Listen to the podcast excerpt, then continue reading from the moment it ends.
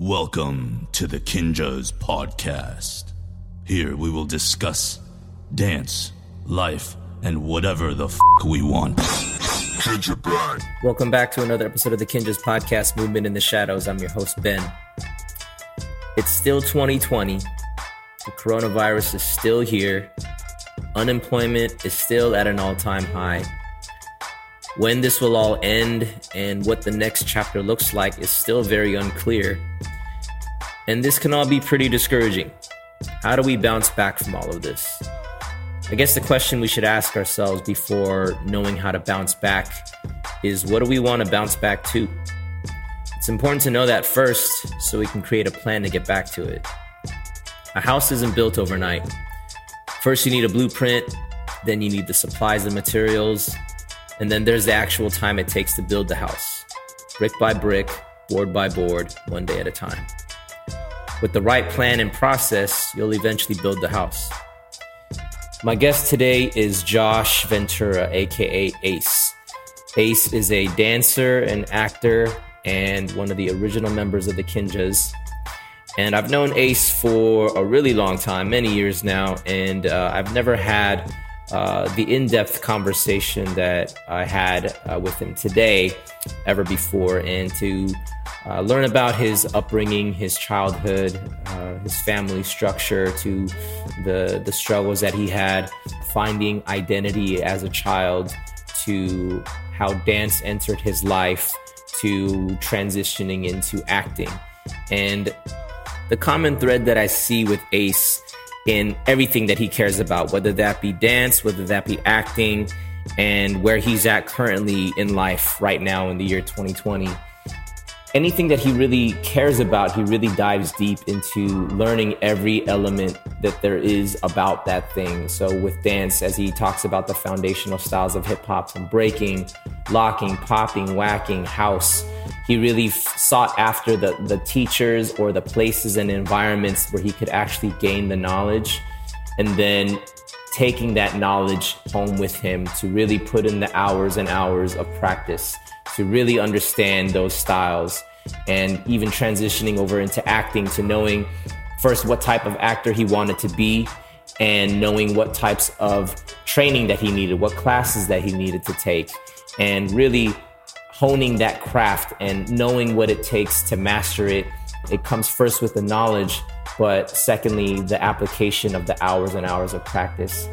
And where he's at now, you know, with everything kind of indefinitely paused, work is not as plentiful and it doesn't look the same in the way that it was uh, prior to the, the pandemic that we're all in now. And navigating through systemic racism and the role that he has in being able to dismantle some of those systems. And there's a lot. I think there's a lot of uh, heaviness in terms of what this year has brought. And um, as he's literally just unpacking all these thoughts as we talk, I think the way that, again, how he approaches everything from dance to acting, I think even the way that he's approaching how to become a better human being, for lack of a better way to put it, you know, learning how to get the knowledge first and then putting in the time and finding ways that he can continue to stay in the game and continue to uh, keep learning as well as um, knowing that it, it, it is a process. It's not something that can be done overnight. And uh, he's, he's approached everything in his life in that way.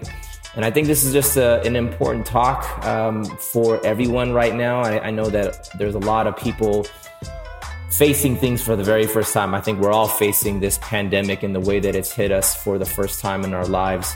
I think he also wanted to emphasize, though he is somebody who can be very highly motivated and very driven in his work ethic, that it's okay to also not be so motivated and driven right now. And I think that's also something that's really important to uh, be able to understand and process. I think this is just a great conversation uh, for myself. Uh, I think as I am able to hear the way that he approaches um, everything from his career to his artistry to even how he's growing as a as a human, as a as a person right now. Uh, it's very real. I think it's very applicable to us all, and um, I think this one is just uh, a very um, yeah, we go kind of deep into this, but uh, I think in a time like this, this is just uh, a good talk that we should all be having.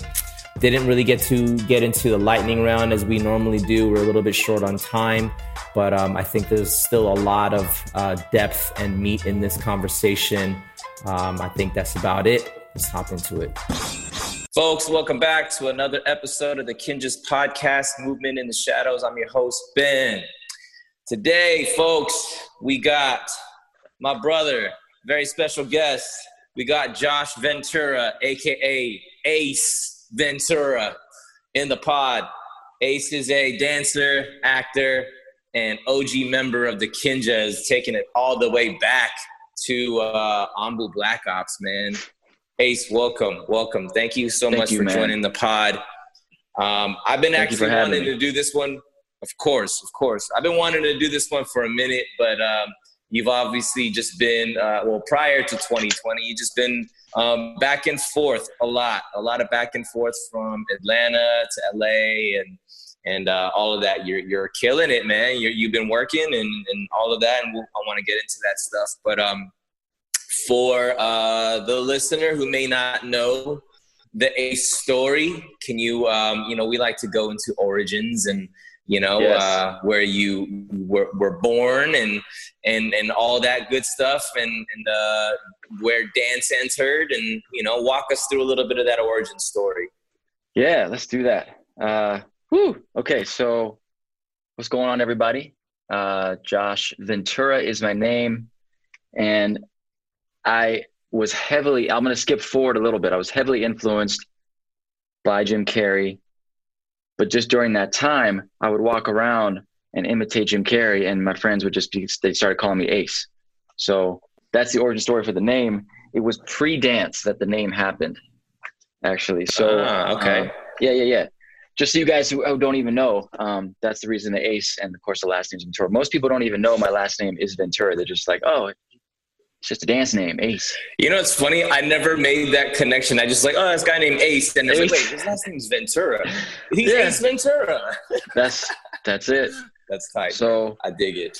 Yeah, man. Let's see. Uh, born and raised Atlanta, Georgia, and uh, that dirty, dirty man. So I was in the in the in the in, in the A, coming up, and then went to college in Atlanta, then moved to LA for what felt like what eight years, I think, and then moved back to Atlanta, and now I finally have moved back here to LA to enjoy COVID. What was um what what was uh the focus uh, school wise? Like you you said you went to college, right? You graduated. Yeah. What yeah, were you uh, studying? So that is an interesting one. Um, I studied marketing. At first, it was accounting, and it was marketing, I thought about doing hospitality management, and uh, but I stuck with marketing. So I had a path like fully laid out. Like I was like, I'm gonna graduate college. Um, I was already interning at a marketing company, and I had like a path. I was like, I'm gonna make this amount of money when I graduate, and uh, you know, this company I was interning at, they were like, oh yeah, we love this guy. Like we can make him account executive. I have my I'll make this amount of money at this year, and then two years from now I'll make this, and I'll move to a different company.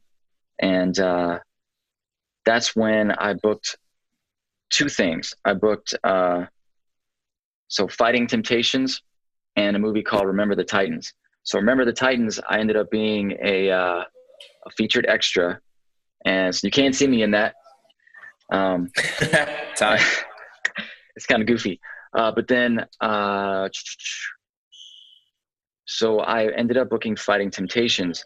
And the way that happened is I was dancing at the time very seriously, but not serious enough to where I was like, oh, I'm going to take this as a, um, this is going to be my career. I was just like, I'm, I'm training as though I'm an Olympic athlete, but I have this job lined up.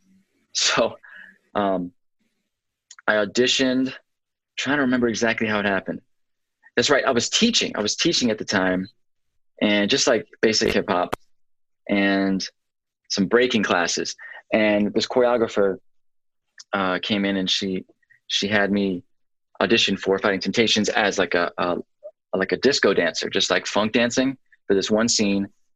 Then she saw me again and she booked me. Then she saw me again uh, this other spot I was teaching at, she was holding an audition at this dance studio, and she's like, "Oh, you, huh? I didn't know you could like do that style too. That's that's pretty cool.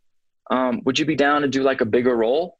Like this role opened up, and I was like, yeah. I mean, I didn't know anything. I was like, I was like a you know college kid, just like hungry, happy, and uh, so next thing you know, I, I just I didn't even have an agent at the time. Like I knew nothing about the industry aside from a couple of the music videos I've been doing and they gave me a location and a call time and it was right before finals i remember this happened um, my senior year and i show up on set and i'm like tying my shoe. Nobody's in. It's like in this this like they built this church. And so i'm, I'm on the set like the first one there. I'm like cool this is an amazing set. They actually like built a full church. I'm tying my shoe and like i, I look like to my left and i just had this vision of this like beautiful foot. I was like, man, that's a good looking foot. like, they like, I mean, the, the toes and everything. I'm like, wow, that's that's a really nice. And I'm going up this body, and all of a sudden, it was like an angel. She was like, "Hi, how you doing? I'm Beyonce." I was like, "Oh shit, that's Beyonce, son!"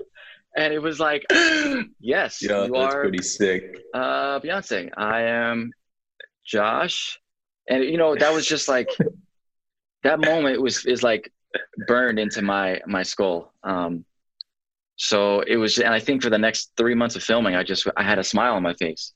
So I ended up being dude. That's choir. amazing. Yeah, and I was a choir singer, and I, I couldn't really sing, but you know they take care of that in post.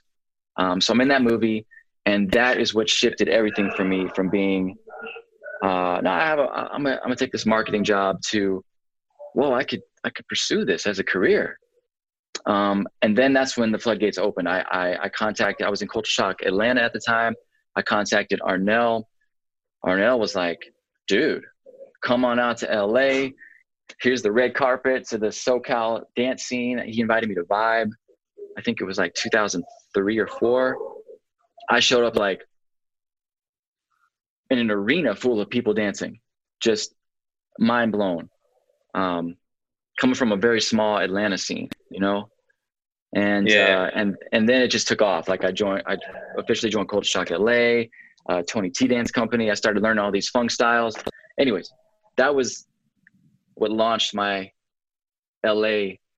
Uh, yeah, yeah, I love that, man. So I, I wanna I wanna kind of uh, bring it back a little bit. So. Um, marketing was the focus in terms of school and yeah. then, you know, just like a lot of us, you know, opportunities just pop up that um, you don't mm-hmm. plan for. And um, yeah, that's not necessarily according to this, you know, uh, your your life goal, career path, right? It just popped up, and so you had, but you had already been dancing. So um, yes, where where did dance enter your life, and and kind of how did it enter? Was it just kind of like most of us, we, we just kind of like, oh, this looks cool. I want to try it. And then you just start taking classes and stuff like that. Or like, how did it start for you? Yeah. So actual origin story. Um, right. Born and raised in Atlanta. My dad is, is, uh, uh, is Israeli American, born in Israel. My mom technically would be first generation. Well, her parents were, we think, uh, Russian immigrants, and she was adopted. So that's the that's the mom and dad and uh, just i think it's important when you're discussing origin stories it, it, it as you know i mean it shapes everything about who you are your belief systems um, and so i do want to get into that if we have time just because i feel like especially with what's going on in the world and given our last few podcasts um, discussing allyship a big portion of that as we've realized is is is unpacking yourself right before you can sure. understand yeah um, so your ideology and all that stuff um, right so my dad so mom and dad my, my dad uh, mom and dad divorced when i was four and a half. My dad moved to la which plays a big part of my life later. Um, but he wasn't really around. And um, i have to state this i had two sets of parents. I have my aunt and uncle and my mom and dad biological parents.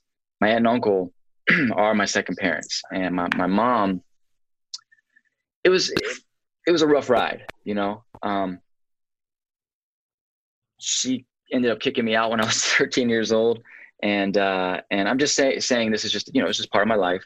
Um, but my aunt and uncle stepped in, and um, we our, our relationship is fine. My my mom, we have a cordial relationship. But I'm bringing this up because despite whatever negative side of that there was in my life, there's an extremely positive side to the first 13 years of my life with my mother. And I'm grateful for that, especially now, um, given this sort of self evaluation that we're all trying to do um, in terms of this civil rights movement. So, my mom was a dancer. So, you're talking about the dance origin story. My mom and my dad both love dancing. Um, that was one of the things that, that brought them together. My mom was a semi pro dancer, uh, ballet, and she taught me how to moonwalk. And in our household, um, we listened to black music. That was it. She exposed me to black culture. Um, we're also also a Jewish household, so for her, it was important for her to. Um, she's just very well versed. She spoke like five or six languages at one time, um, and it was important for her to raise us, my sister and I, um, with exposure to cultures outside of just America. Um, so we had, she let me listen to um, hip hop and rap, and I would watch Yo MTV Raps. I would watch black shows, and I would watch In Living Color. And so sitting there watching when you had music videos that had 90s hip hop, I was like absorbing as a as a kid, just like I would imitate those moves. And in the household, I kept hearing groove music, funk music, Michael Jackson, Prince, George Benson, Earth, Wind and Fire, Kool and the Gang. And so I just had that influence from a young, from the time I was a kid. Um, and I mean, that's, it just had a, obviously a profound influence on me. So that's where it started is really when I was just a kid. And the apartment complex I grew up in was really diverse. So there actually weren't that many white kids.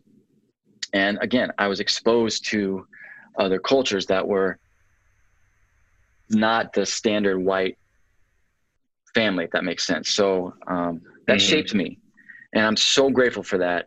Uh, but that's sort of what put me on this path. And I personally was struggling with some identity issues because of the fact that, like, you know, biological parents not necessarily sure. feeling like they're there for me. I do have my aunt and uncle, uh, and so my identity started. I started gravitating towards uh, the black community um, that I was in, that that was around me, and feeling like I was more accepted amongst that community versus like the white community. Um, and then as, as far as a lot of the Jewish friends I had, they were really wealthy, so there was a sort of a wealth gap, and I felt like I didn't. It was like ah, who do I, who do I, who do I, I resonate? Well, um, I feel most accepted here in this culture. Like it, it gets me. I love dance. I love music. I love these shows. So that was what kind of got me on the path. And then, uh, but I never took it seriously as far as practicing until college. So in high school, I just kind of like goofed around um, with dance because that's just what we did, right? We did like party dancing, and this was the 90s. So I didn't even, we just kind of did it. It wasn't like, oh, you want to practice this move. Um, so there's the dance side of it, and then there's the acting side as well. Um, uh, my, my sister and I used to dress up and like sometimes she would dress up as a as a as a girl or a, a guy, and I would dress up as a girl, or or like we would do like characters and and like perform for, for my parents, and when I moved in with my aunt and uncle, I know I'm jumping around here. Um, are you guys are you following this? Is this making sense? Yeah, yeah. Well, uh, so I want to touch yeah. it back. I love I love how you were um, as you're mentioning, like the, the cultural side, like, you know, yeah. being exposed to the black culture. I mean, it essentially started with, you know, your mom, your parents, and that kind of shaping your, um, essentially just even your, like your uh, interests, right? Like the things, yeah. like you said, the music, the culture, um, TV, whatever, movies and things like that. And I think that's really important to um, even pinpoint because and even as you're talking you know i'm thinking about um, even for myself too. Like, you know, how did I even really start getting exposed to it? Like, sure, like, you know, you see things and you're like, oh, that looks cool. Like, maybe I could do that. But, mm-hmm. you know, I think uh, as you look a little bit deeper into like what were you surrounded by and, and what was, yeah, in your household, um, what sorts of things are um, you know being shown to you uh, yeah. and and that starts to shape like your your even realm of thought of like oh i want to actually like dig into that a little bit more and maybe i can kind of like you know as you said you know as a kid we just kind of goof around and we just do it and then at yeah. some point uh, we get serious about training and and i mean like i want to get into that because um, dude you're you you are a master at um, very particular styles and like you don't yeah. just get that by goofing around you get that by that's true really being a student of the art and stuff like that so um, yeah yeah like, like you know you mentioned when you got to la you started training you know from the culture shock and tony t and i remember like yeah. i met you through i think it was noel and noel and, wow. and uh, victor DVS, i think son? that yeah, DVS. We go back, and that you know, I, I, know that like that was I already had met you at that time. I was like, dang, this dude is crazy. But you know, I'm like, you know, that doesn't happen by accident. You know what I'm saying? So yeah, what um, I guess encouraged you to put like the the discipline behind training to actually become very uh, versed and knowledgeable in in certain styles? Like, where did the actual training come in? Yeah. Um, the initial training really was from just being in a scene where it was happening. Um, I think the groove training a lot of times happens later for people, right? Like if you discover dance later, it's overlooked. It's like, I'm gonna learn these moves, but man, that groove is just something, if you've done it since time you were a kid, it comes out. And so it's, you're able to mm-hmm. take that groove and transfer it to a specific style, whether it's locking, popping, breaking um, house. So,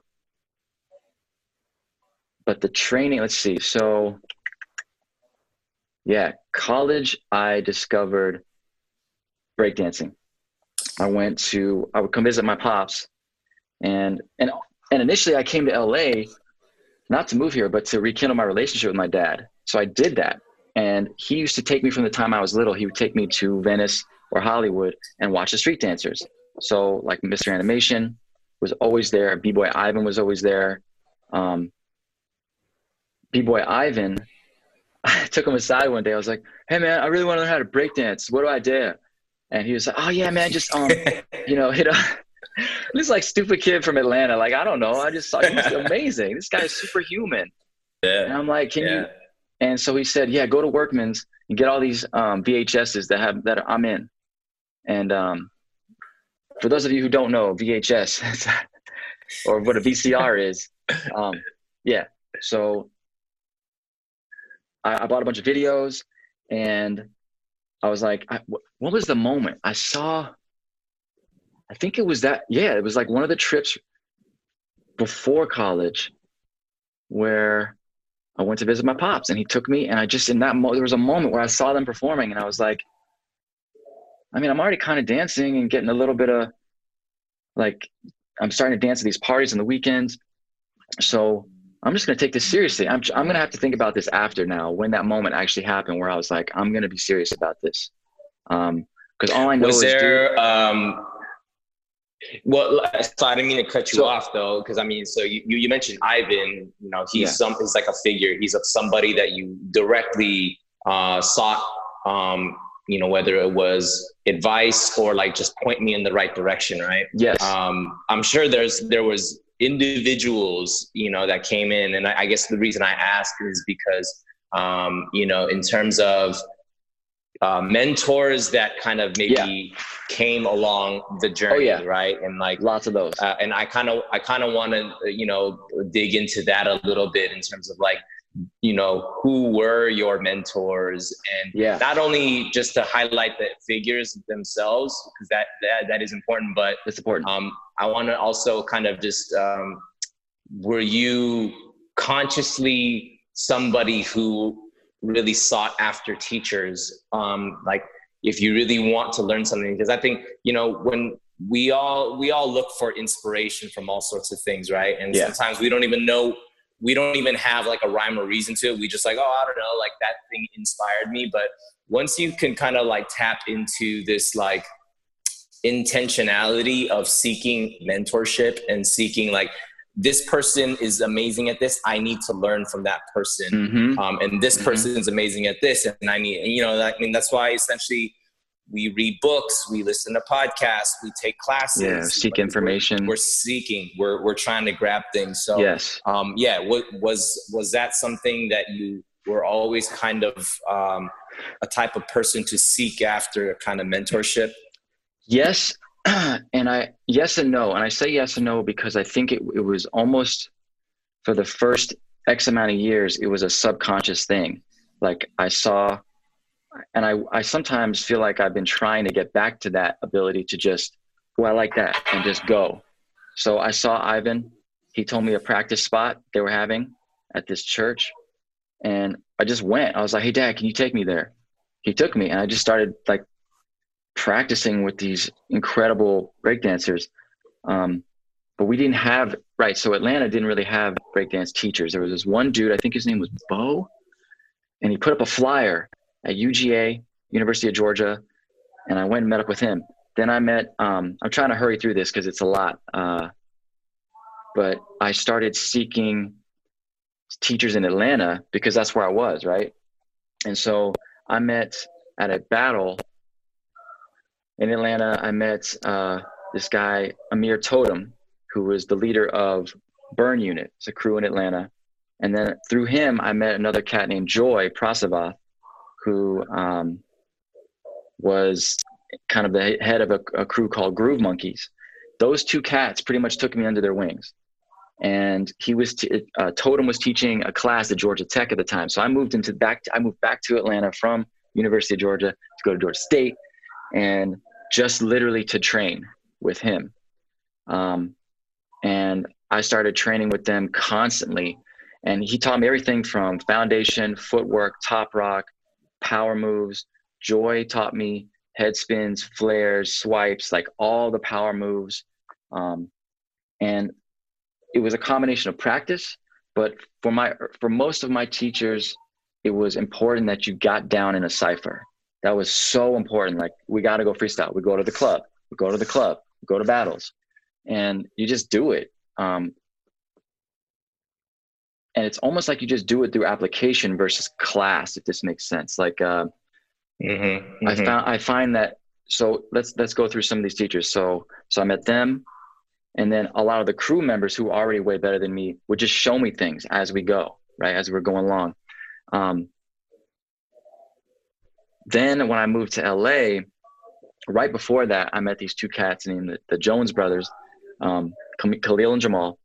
They exposed me to kind of the foundation of fun, of locking, and nobody else in Atlanta was doing it. Like nobody was locking, and all I had was like some footage that I could from like rerun some of the original locking footage, Mhm. original lockers Mhm. um, came out to LA, and Arnell Culture Shock was starting a locking crew. So of course, joined that. Um, Victor and Noel were my first locking, true locking teachers. So, and they learned directly from Tony T. Um, Tony T learned pretty much from Don Campbell. So it trickled down. That's what started me on the path. And Victor and Noel were phenomenal teachers, and you know, locking like they were crazy. They Yeah. still are. Um, so then I met Tony T, who is Japanese American. Um, well, really just, yeah, he's Japanese locker, um, who was in love with Don Campbell. I met him. Then I met Don Campbell. Don Campbell was teaching at, uh, at his studio. Um, and at the time, some of the Electric Boogaloos were teaching there as well. So, sorry, I just got a funny text. Um, and then I found out, so a lot of the OGs are still in LA teaching classes. Um, but I did, it's not like I took a ton. So I went and took Flukey Luke. Um, uh, uh, uh, I was going to say Ozone. Um, I'm blanking. Well, I mean, like, so it's all good. No, but- I mean, so- like, uh, I, Go ahead. Go ahead. Yeah, just to just to finish. So it was like um, what happened at the time is I was like, I just want to learn all of these styles, and um, then and I wasn't sure what, what I wanted to do with it. I was just like, I just want to learn all these styles because I want to be able to properly dance to this kind of XYZ music. Um, so I had my breaking teachers, I had sort of like locking instructors or teachers, but I never really had popping until I met Chad and Mad Chad and Bop and Andre. And I was like, oh, this is a style of popping or bopping I would like to do. Um, so I'm trying to like kind of summarize all the styles. As far as house though, I there was I honestly learned house from the club. Like straight up. I took mm-hmm. classes, you know, in LA, but most of the stuff I learned was just from being in the club and following footwork and just doing it. Um, and then trying to think of any other whacking I learned from Tony T specifically. Um, so yeah, is this making sense? You following all this? Yeah. Well, what want- I'm getting, what I'm getting from you is that, dude, you are somebody who's so very foundationally sound. You have, um, you know, from all the the hip hop and street dance styles. Once you saw that there was another style that was um, of interest to you that you didn't have the foundations for, you went after finding. You know, yeah. even when you mentioned that like house was something that you learned at the clubs not in the class because that's probably where you were exposed to it was i'm seeing this here i need to learn it here and this is the mm-hmm. environment in which i need to learn and i think what i'm getting from you is um, you are somebody that uh, really can um, find something that interests you and then you latch onto every aspect of learning everything about it. And um, and what I find to be so uh, dope about that is that doesn't just apply to just dance. You know what I'm saying? Because you know even after because I met you as Ace the dancer and um, you were amazing, are amazing, and all of a sudden I was just you were gone, and then I was like, "Where's Ace?" He's like, "Oh, he's acting." And so I'm thinking, uh, oh, okay, like why is he why is he trying that? He's already so good at this. And then I'll and then I'm seeing you pop up on I'm seeing you pop up everywhere from TV to movies. You know, uh, I got so stoked when I saw you as a Tupac's manager in oh, All Eyez on Me. Like, like that was like the biggest blow up for me. And I'm like, yo, that's my boy.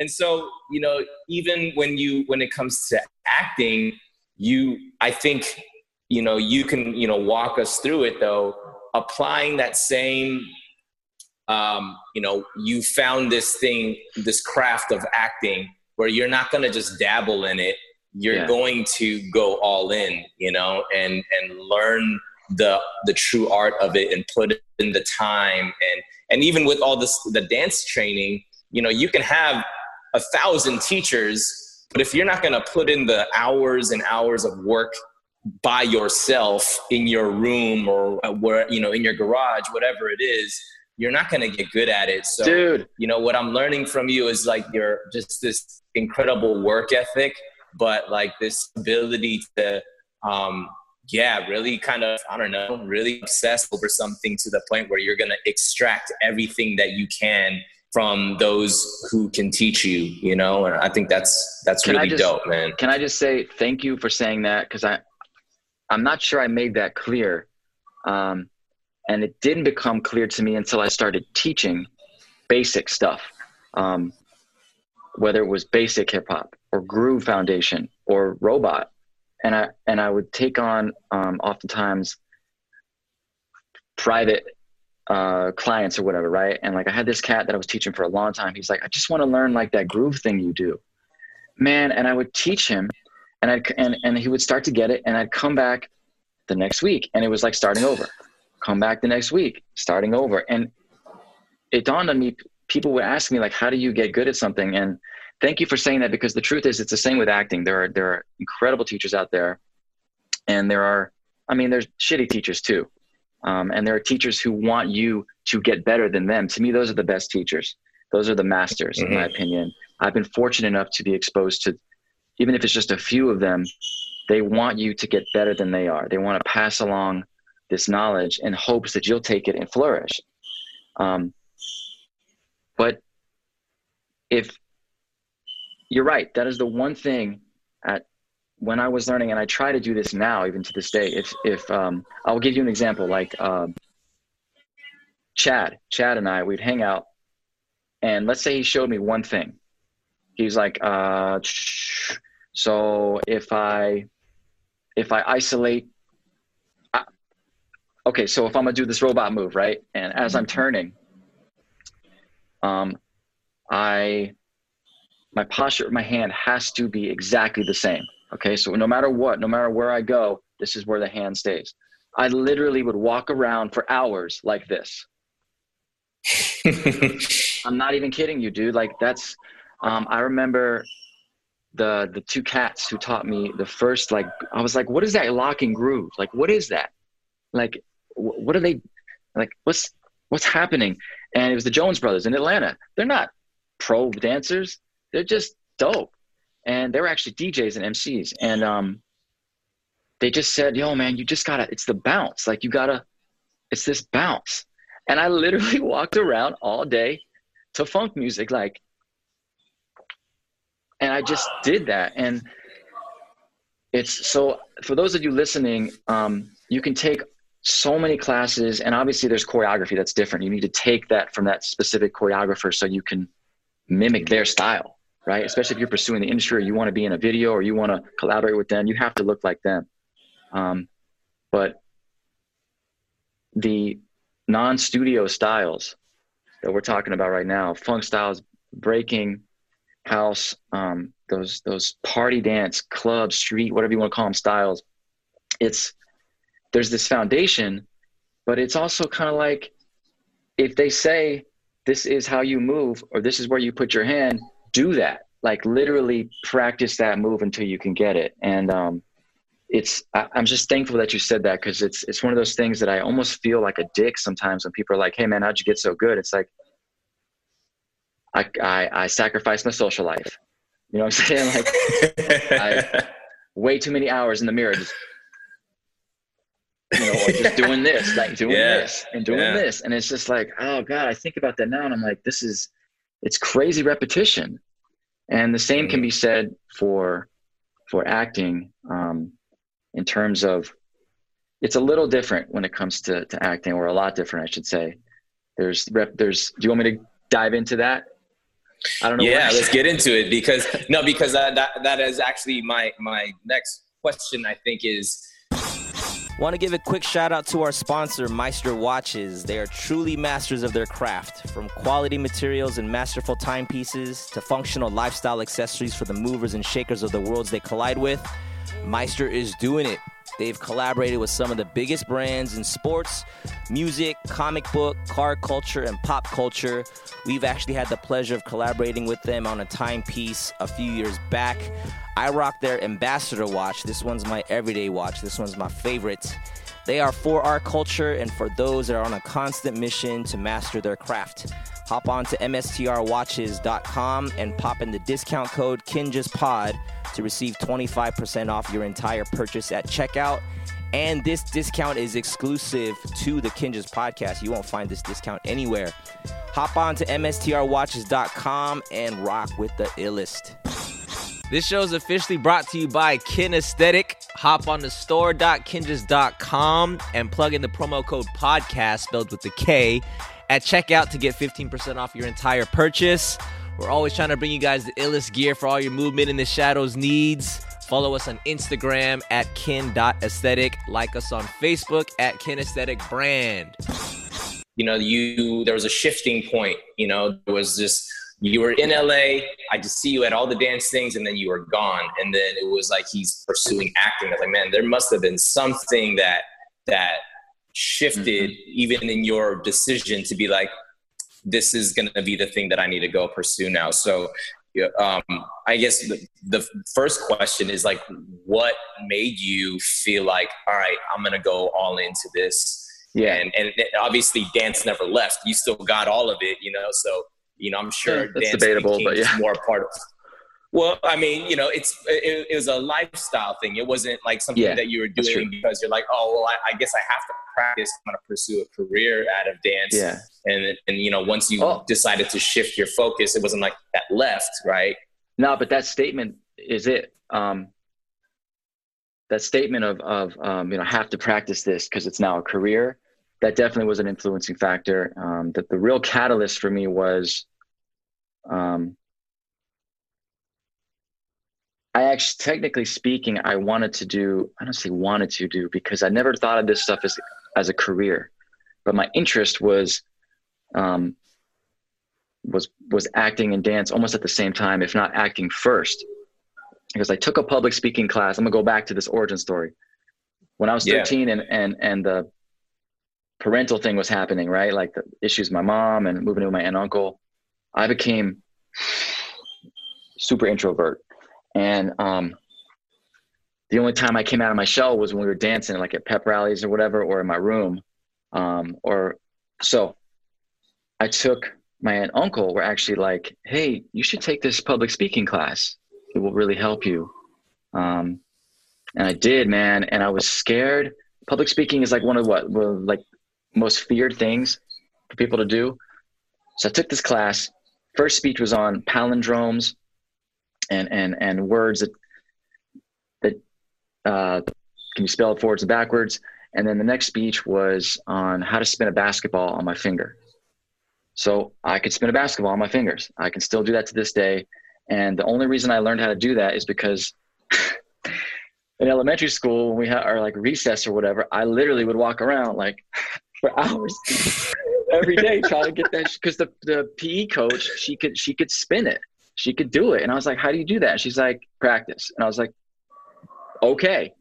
So anyways, I learned how to do that shit. And um, am I allowed to, sorry about the cursing. Um, yeah, this is a podcast, bro. okay, cool, cool, cool. Word. So I did a I did a speech on how to spin a basketball, and it was incredible. I, I still relive this because everybody in the class, I'm standing there with a basketball in my hand, and I'm talking to the class, and they're just like starting to get super bored. Like, dude, how many times are you going to keep describing the the types of leather and like the, the diameter of the ball and basketball players and like the velocity of the the you know when you bounce it and how you have to turn it and what fingers are better. I'm just sitting there holding it, walking back and forth, and like one of the kids yells like, "Man, he can't spin that shit." uh, and I was like, "Yeah, I can." And I went like this, and I put it back. Like I was about to do it and I put it back. And I was like, so anyways, that was what I was saying. And I started talking about some other random stuff about the ball, right? Like how they design, who designs it, the manufacturer. And then I finally did it. Like I just straight up went into it and I just started doing this. And like seeing all the kids, all my, my, my peers, I say the kids, or my, I was a kid too. They were just like, you know, that moment. And I realized in that moment, I was like, oh, I just gave them what I love to experience. And it was that moment mm. for me where I was like, I would like to to perform. It's in some form or fashion. I would like to perform. Then I jumped into mm. an acting class. Mm. Does that make sense? Like because I would yeah what I would ex- what I would experience watching in living color. Um, so from the acting perspective, the Wayans family is probably the most influential in my life as far as acting. I thought I wanted to be a comedy actor.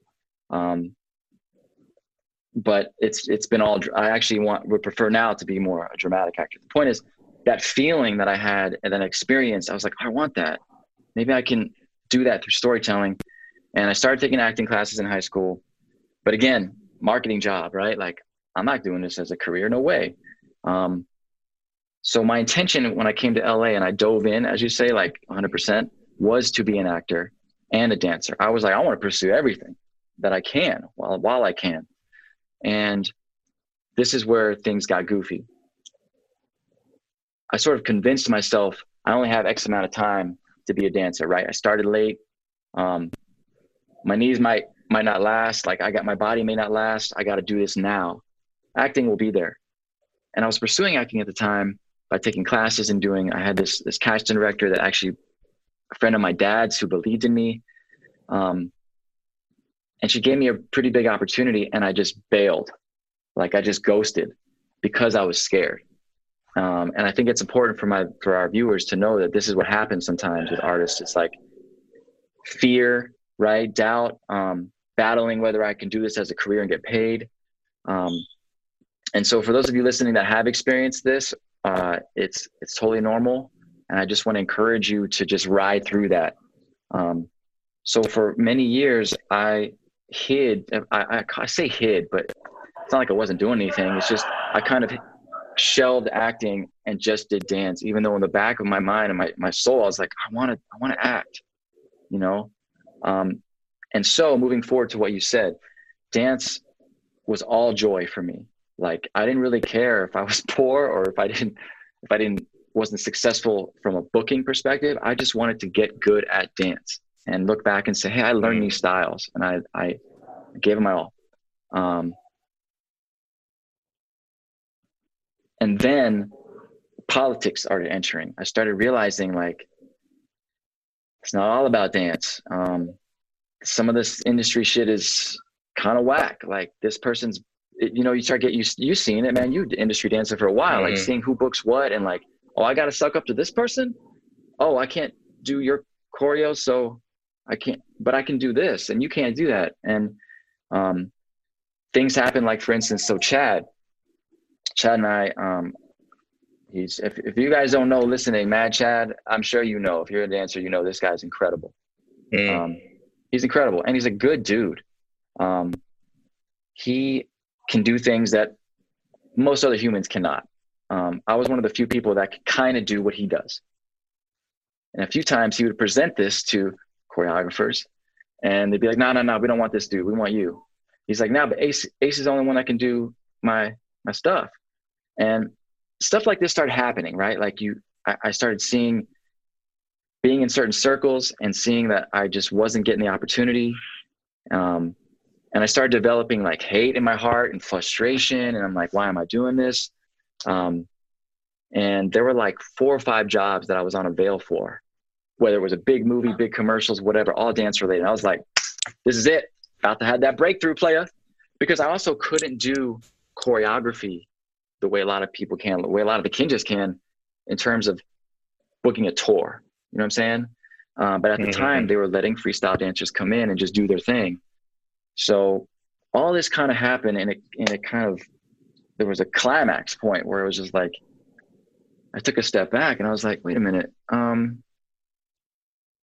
if I'm gonna get that mad or disappointed in myself because I didn't book like a step up movie or a car commercial, you know, because they went another direction, not a dance. They, they, they didn't want me as the dancer on it.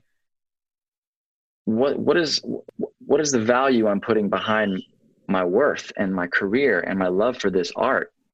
Um, and it was just in that moment where I was like, well, I'm a, okay. So, so I, because of that, I ended up disconnecting from society and for about a year, just kind of like got rid of my agents, got rid of all the parties I was booked on.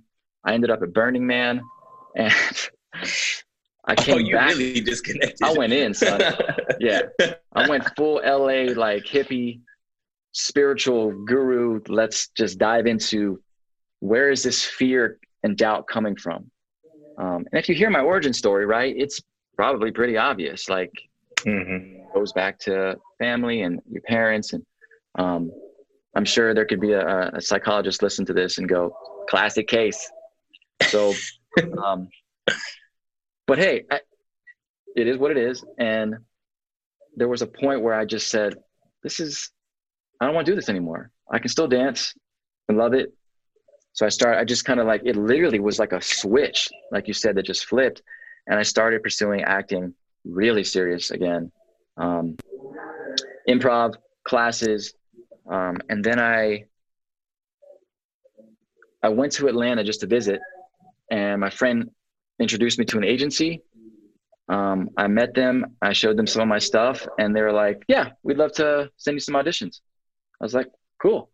So I started auditioning at least, um, and then I finally booked one big thing, and it all kind of just like happened from there. And I made the decision to, I'm summarizing all of this, you know, it's, it's, it's a lot. Um, yeah. Yeah. ended up moving back to Atlanta because for those of you who don't know, um, Georgia started a tax incentive for productions.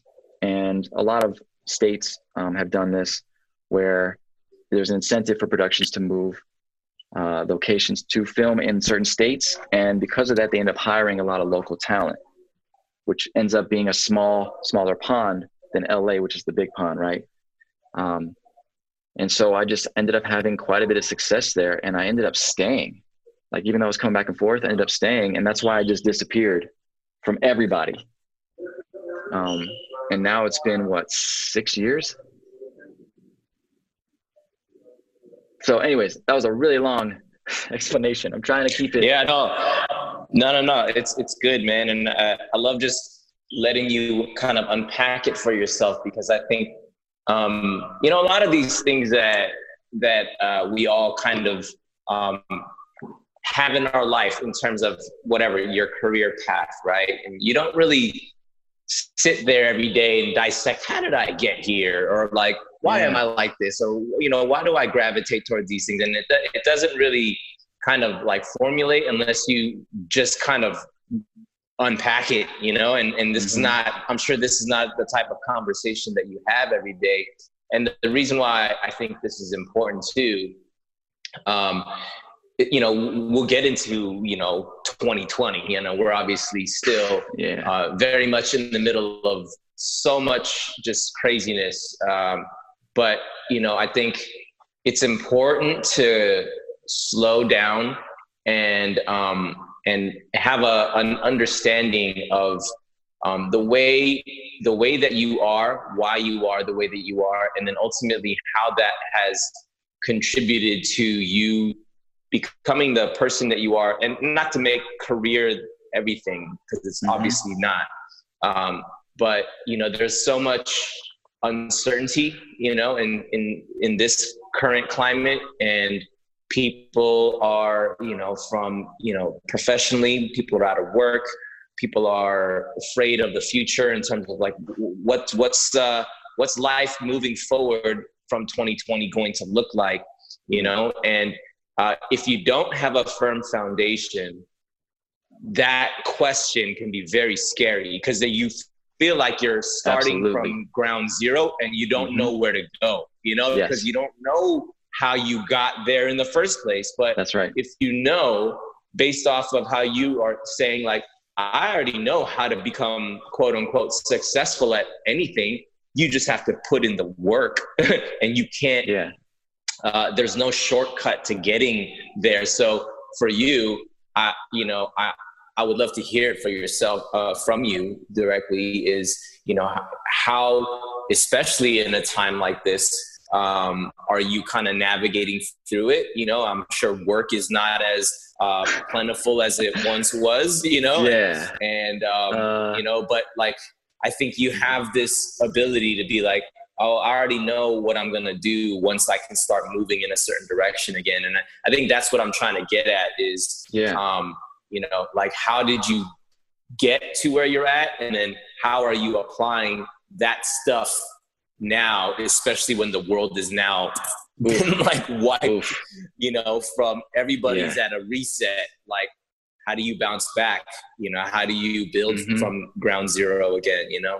Yeah, that is yeah. a wonderful question, and I really appreciate this conversation. Um, I often have the conversation just with myself, um, like trying to evaluate what did cause X, Y, Z in my life, and because I so foundationally, work ethic is one thing, but I think so. My uncle helped instill in me optimism, and I hold on to optimism. Mm. At least I attempt to, no matter what.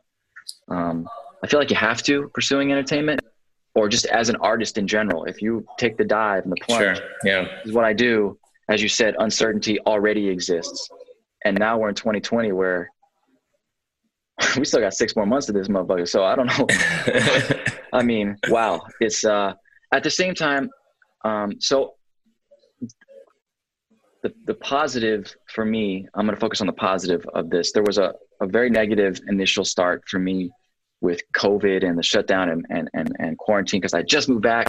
I'm like, I'm doing everything. I already have an acting foundation. Uh, I got a new manager. Um, um, um, I'm still connected to Atlanta. I can do everything. I can I can now reconnect with Kinjaz finally. I can start dancing again. Um, nah, you can't because all the work's gone and also you can't meet up with yeah. To dance because there's a fucking pandemic. So, um, right. After, so yeah, and there is no work. I had like eight thousand dollars worth of side hustle jobs. I've always been able to hustle, like side hustle jobs, on top of acting. Um, and the guy who got who books me on these side jobs was called me. He was just like, "Yo, man, they all canceled. They're gone." I mean, we can't we can't do parties mm-hmm, with 250 mm-hmm. people where I'm emceeing or dancing. You can't. So um, it was tough, uh, and I know a ton, hundreds of thousands of people are dealing with this, but um, and so for the first time in my life, I'm on unemployment.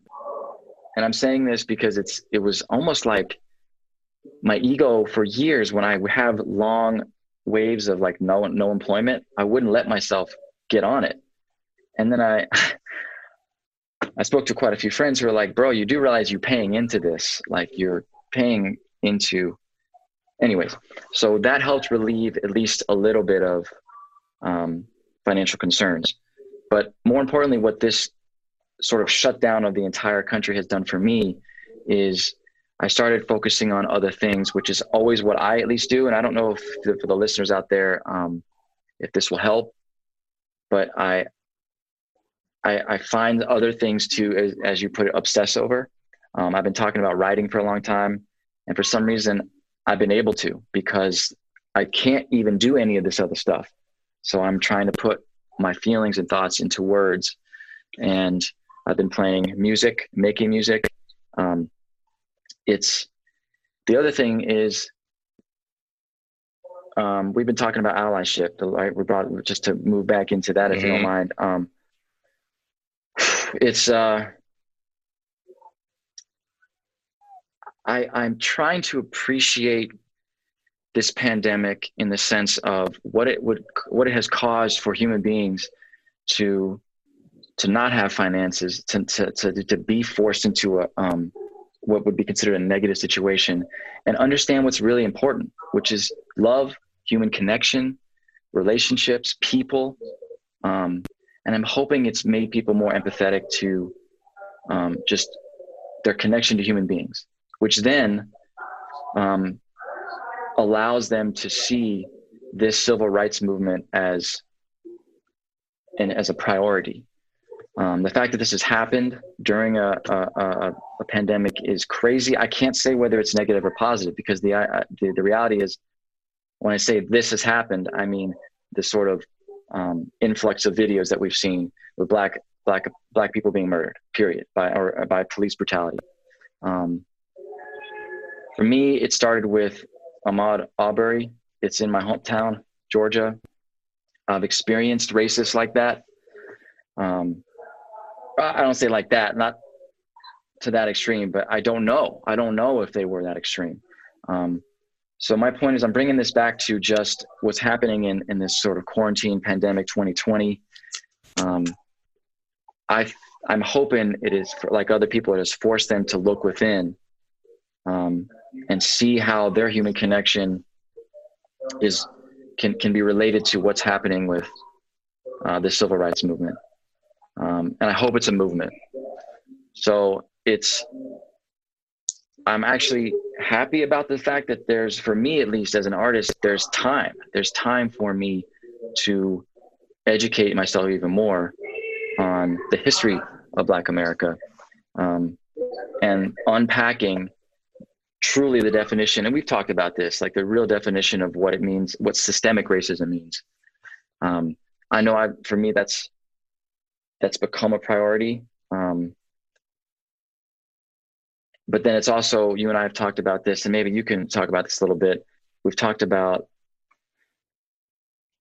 how overwhelmingly negative it can feel to to feel like helpless like i can't help i can't make this go away in one day um, so I, for me, I know like it's, I know I've, you kind of asked me more like how am I, how am I dealing with like, I guess more my art going forward and how I'm going to deal with um, staying ready, I guess, if you will, like out coming out of this pandemic. Um,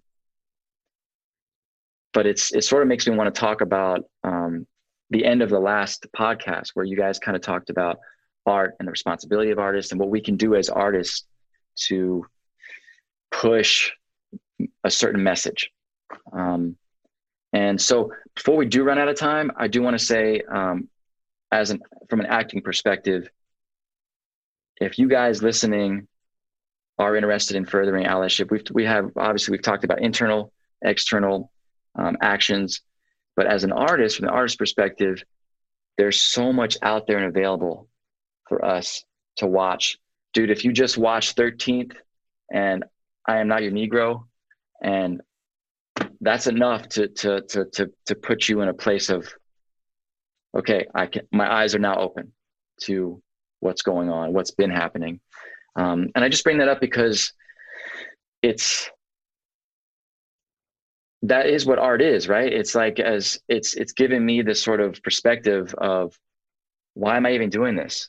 Um, and as you said, if it's like coming out of something like this where it's been taken away, if you don't have a foundation of knowledge as to why you're even doing this or what you love about it, I'm hoping it's forcing not only artists but people who just have a regular nine to five job and aren't used to this kind of uncomfortable conversation. I'm hoping it's forced them to think about these things, even on a surface level. Um, is this making sense? Trying to tie it into yeah, you know everything that's yeah, no, no, no.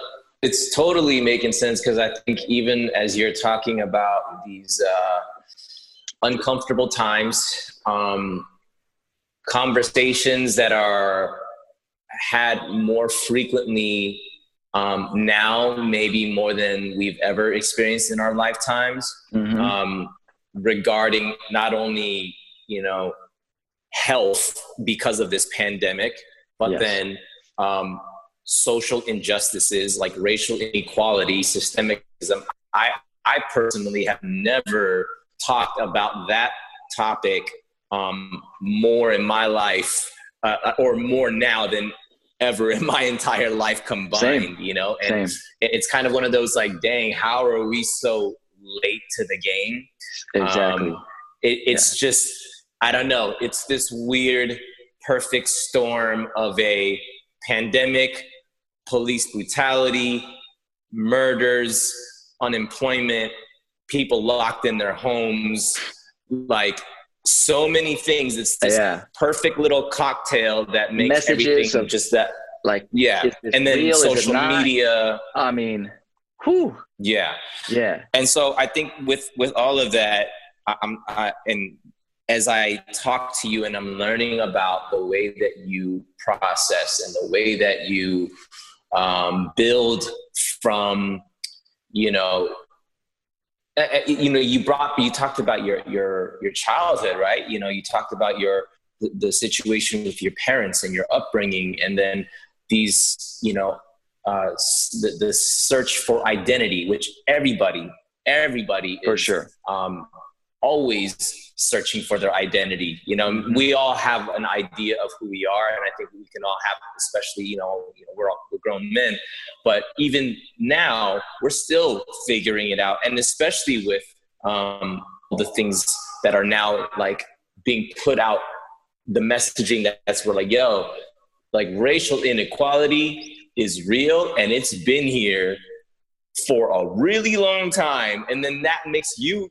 be like, dang, so who am I in light of all of this stuff That's now right. too? So we're still we're still figuring out, and I think that there's um, there is good in that. There is a, a a positive, not to just look for the positive for the sake of it, but in knowing who you are and and how you've been shaped to become who you are. Let's say even the way that you work to you know working on your craft, whether it be you know for your career or your hobbies or whatever knowing how you can do that and then now you throw in um, like issues regarding humanity how does that apply to how do I, okay, how do I work to become a better human being? I know that's kind of like yeah. a very weird way feels, to put feels. something, but but the, you can apply how you do everything to even that. Like, okay, I'm gonna, I need to just educate myself. You talking about watching documentaries to reading books to reading articles to listening to people um, who have knowledge in those things. What i'm seeing is that dude there's an absolute consistency to the way that you do everything. And um, it's, it's it's so, so predictable. And but but that's what's great man. And i think consistency is what will get you to any place that you want to get to so even now that you're like yo dude i need to really understand how deep the systemic racism stuff goes so that I can make better decisions for myself. Um, and if I have a platform, if I have a voice, um, if I have some level of influence, I, I'm only going to be effective in that if I build my foundation of knowledge. You know what I mean? And yes. like, in, even like, as you have been tuning into, you know, the allyship podcasts, um, you know, our internal discussion that we had here, mm-hmm. our Kinjaz task force, you know, we're, we're any, anytime we like, and you're, you're so dialed in and, you know, you're passionate about the things that you say and that you believe, but I know that it's coming from a desire to be like, I need to really know and understand what this is. Yeah. And, um, and that, that comes, the, I see that very evident in the way that you train in dance, the way that you train in acting. It's like I need to know if I really want to be um, effective, you know, for lack yeah. of a better way to put it. Um, you're only going to be effective if you really truly know, you really put in the work, and um, and then from there, you know, we can move on to the the product of the those things, right? What whatever that is. So, yeah, I, this is this is great, man, and I think um, you know, I, I know I, I asked about the, you know, so how, you know, how do you kind of, how are you managing through, you know, life in quarantine and, and yeah. what do you do in a state, you know, keeping your mind and body and all that stuff still going? I'm sure you have like your routines and things like that. Yes. Yes, um, I do. Um, so, you know, um, I guess, yeah, like what, what are you sort of, um, I mean, you said you're you're you're writing, which is amazing, yeah. you know, and and that's also great too. Finding other outlets. If like if this part is shut off, and I'm forced to not be able to do this, yes, I still have energy. I there's the motivation still there.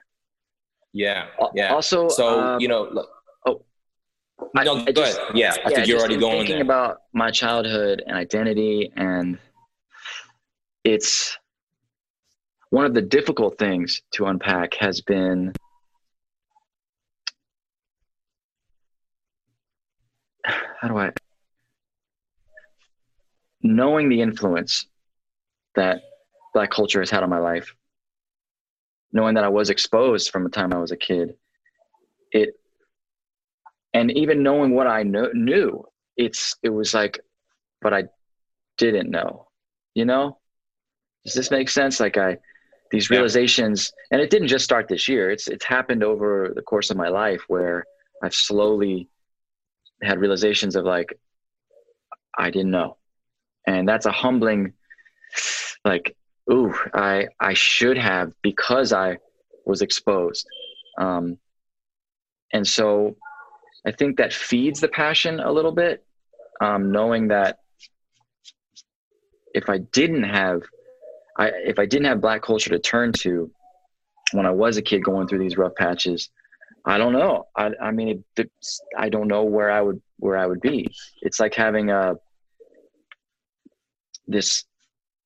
I, I really just don't know. So uh, the thought the thought then moves into um, trying to have some compassion for people who didn't grow up um, with my exposure, meaning white people who literally that I even know who didn't grow up with any black people in their life, any exposure to black culture. It's like I'm I, I try to be okay, they don't know. Let's let's get knowledgeable myself and also see if I can kind of help open their eyes um, mm. to this thing that is just it's just a it's a permeates it has permeated through our our, our culture since since it's what it's what our, our country was founded on so um, i just wanted to mention that when it's also been part of me reflecting on my childhood for my own gain my own personal gain of unpacking things but then it's like well how has how have my decisions been have they lived through white privilege? You know um, most of them most certainly have most of them but a lot of them most certainly have and you just like you don't even realize that this is happening. Um, so that has definitely also been a part of um, what has happened in this quarantine just the silence of i'm by myself. Well i got good roommates you know what i'm saying? But like just taking the time to sit in that and think about it.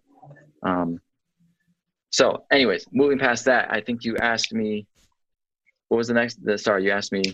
Well yeah so um you know during during quarantine like you know what? the things that you're doing to uh keep your routines healthy you know yes. and and still um you know keeping your knives sharp so to speak right? And um, yeah. you know what what what are some of those things right now? Um yeah and so i'll also say for the listeners I don't know where this comes from. I'm extremely highly motivated individual. Sometimes to a negative, where it's like, dude, you need to chill the out. You know what I'm saying? Like breathe. So I want to say that to the listeners, if you are not feeling that, if you feel like this this quarantine has made you the opposite, that is okay. You know, I'm just giving people permission out there not to feel like, well, just because uh, you're so highly motivated, I'm not. That's not um, that is a message I would like to send. Um, but mm. for hmm. me, I am, and it's like um, I had this conversation with a, a, few close friends about a year ago, where I was like, "I'm ready. I'm ready. I got to get back to LA. I'm, I, and I have to do it while I'm motivated." Because I literally at one point woke up and I and I and I sat there and I was like, "What happens when I wake up and I'm not motivated anymore? What if it just goes away? It's gone." So it just it was literally a conversation that I had, and it was it was kind of a scary moment. Um, but then it also was like, well, I am right now. So to answer your question, um, I've been ta- I've been talking about writing for a very long time, and I'll write down ideas, and then I just put it away. Um, I don't do anything with it. So now I'm writing. Don't know if it's good or bad. I don't care. You got to start somewhere. My dance wasn't always good. Um, so um, I've also been playing music. I'm pointing over there because my guitar's over there. I've been obsessively just like playing, playing music. Um, Charlie, other Kinjaz, shout out to other Kinjaz. Um, he lives with us now. He's making music. A lot of the Kinjaz are making music. Um, that's a way for us to stay connected to our art because music is really what moves us, right? Um, and um, I'm taking acting class. You know, it's just keep keep the the the, the knife sharp. Um, but it's these these consistent routines make me feel like I am, um, even if it's a false sense of it, it it makes me feel like I'm constantly challenging myself and improving or getting worse. But there's progress in either direction, and that for me has been just my mo. I I I don't know if it's good or bad. Some people are able to just like cool well this is what it is. And you know i i just personally try to find those other things um, to keep me feeling like i'm working towards something. Um, so yeah that's about it. I mean it's it's kind of boring. I let me turn this off yeah i have like started uh started dancing again getting those muscles moving again which doesn't get easier as you get older. Um, but those are the yeah. things. It's it's just uh, trying to yeah. stay stay kind of on this path. Um, oh, I dig it, man. Shameless, uh, shameless plug. Um, for those of you listening to, uh, you and I have talked about this, just exposure, right? Like how it's interesting in people's origin stories, how they get exposed to one thing or another. Um, I have found it just seems obvious. Like the more you're exposed to other things that are different from you, the more you understand, the more you feel the connection. Like, oh, the difference between this person and, and myself is tiny, it's minuscule. Um, but one way we can expose ourselves to other cultures is through this medium, right? Of dance, TV, film, theater. Um, there's a so um, there's a new show coming out called P Valley, and I'm in it. I know it's a shameless plug, uh, but it's it comes out this Sunday on Starz. I'll be in three episodes. I think I'm not I'm not in the first episode. I'm in the second. Um, but it's important. It's important because part of the discussions we've been having in Hollywood and and with our our discussions of allyship is diversity and um, inclusion. Mm and getting black stories out there, getting Asian American stories out there, um, Hispanic American stories, whatever it is, um, non-white, not just non, not just white stories. So um, mm-hmm. uh, the cast is primarily black. Uh, writers, Katori Hall, she's phenomenal. She's done. Uh, she's a playwright. She did Tina on Broadway. Um, she's she's a screenwriter. She's a showrunner. She's and she's a good person. Um, so I encourage you guys, if it's not P Valley on Starz, July 12th, I'm not sure what time, but check it out. then, because uh, I don't know, some of you guys might be too young to be watching that. It's about a strip club in Mississippi. Um, so, gotcha. yeah, good stuff. Um, but there, there are plenty of shows that maybe you haven't heard of, and so I encourage you guys listening to just like take a take a second and if you watch um, XYZ show maybe take a second to watch something that you normally wouldn't that tells a story um, about something different than you if this is making sense. Yeah.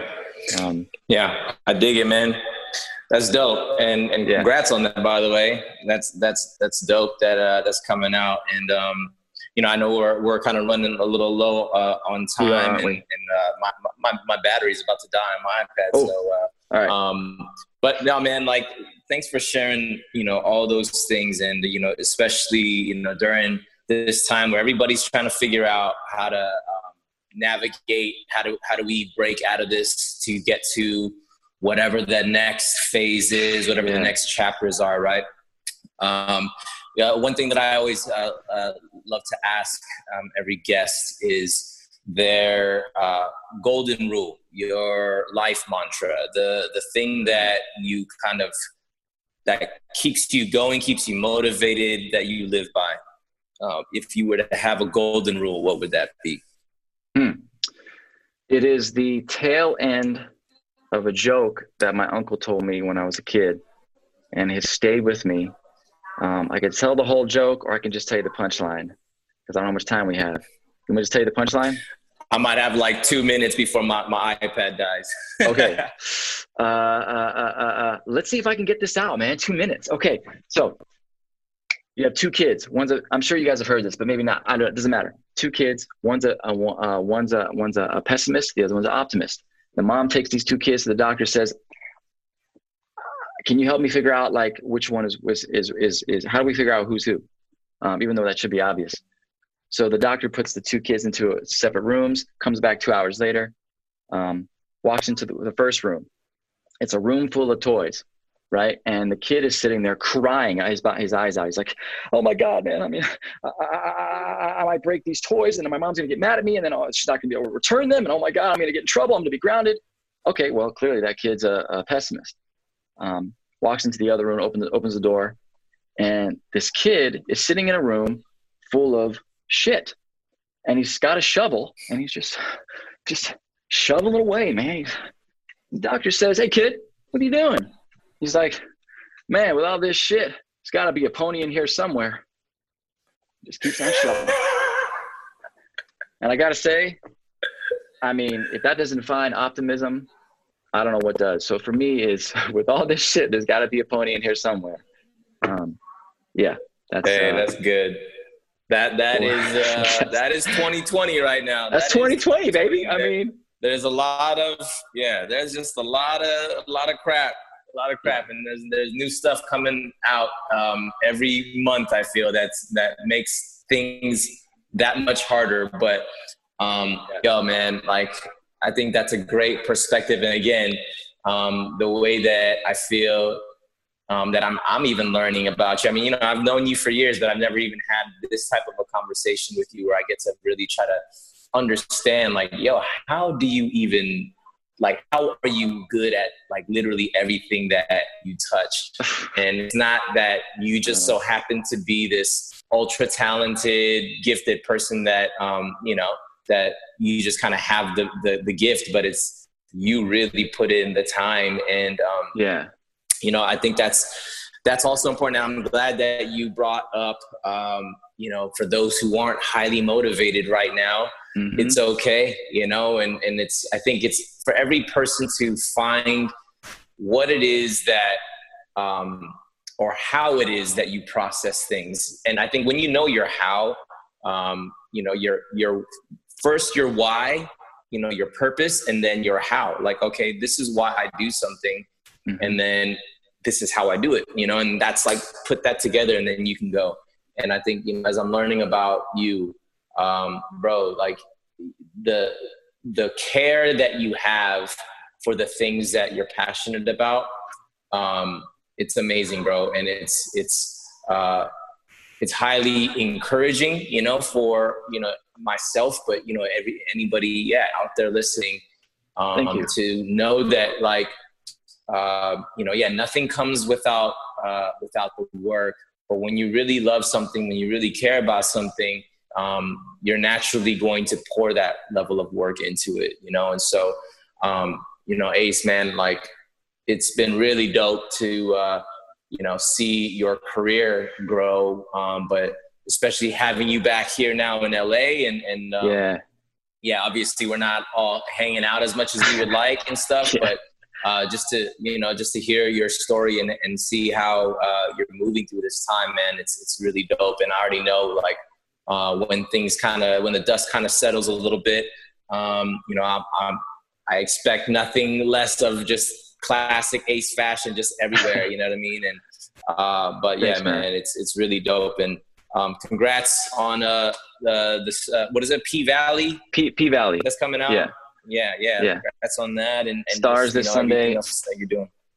Thanks, man. Up, and, man. and uh, for those of you listening, thank you for for having me as well. And I just I know this is a tough time, so I, I encourage you to eh, have uncomfortable conversations and and if you if you need help mentally because of this please don't be afraid to to dis- there's no shame in discussing depression or or negative feelings with with friends. They they care about you. They will they will listen and, and try to help. So i just want to put that out there. There's a lot of yeah yeah this is a, a, a mentally trying time for everybody so. Absolutely man. Thanks for sharing that.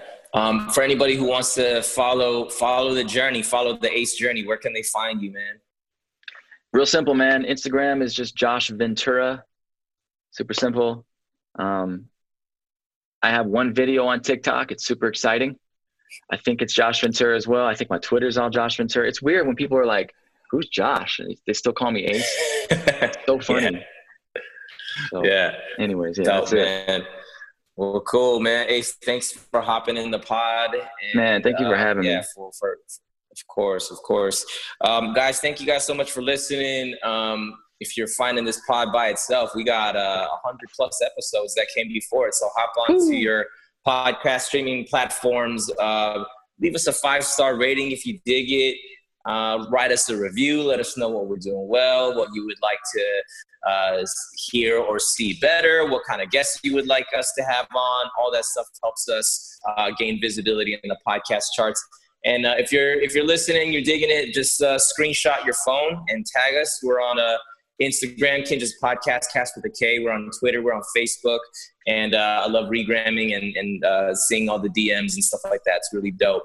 And um, thank you guys again for tuning in. We know it's a rough time, but we're getting through it. And um, you know, as we even talking on this conversation here, stay connected with people, stay connected with people, and, and talk. It's important. So uh, thank you guys so much. We'll catch you guys next time. Peace gingerbread.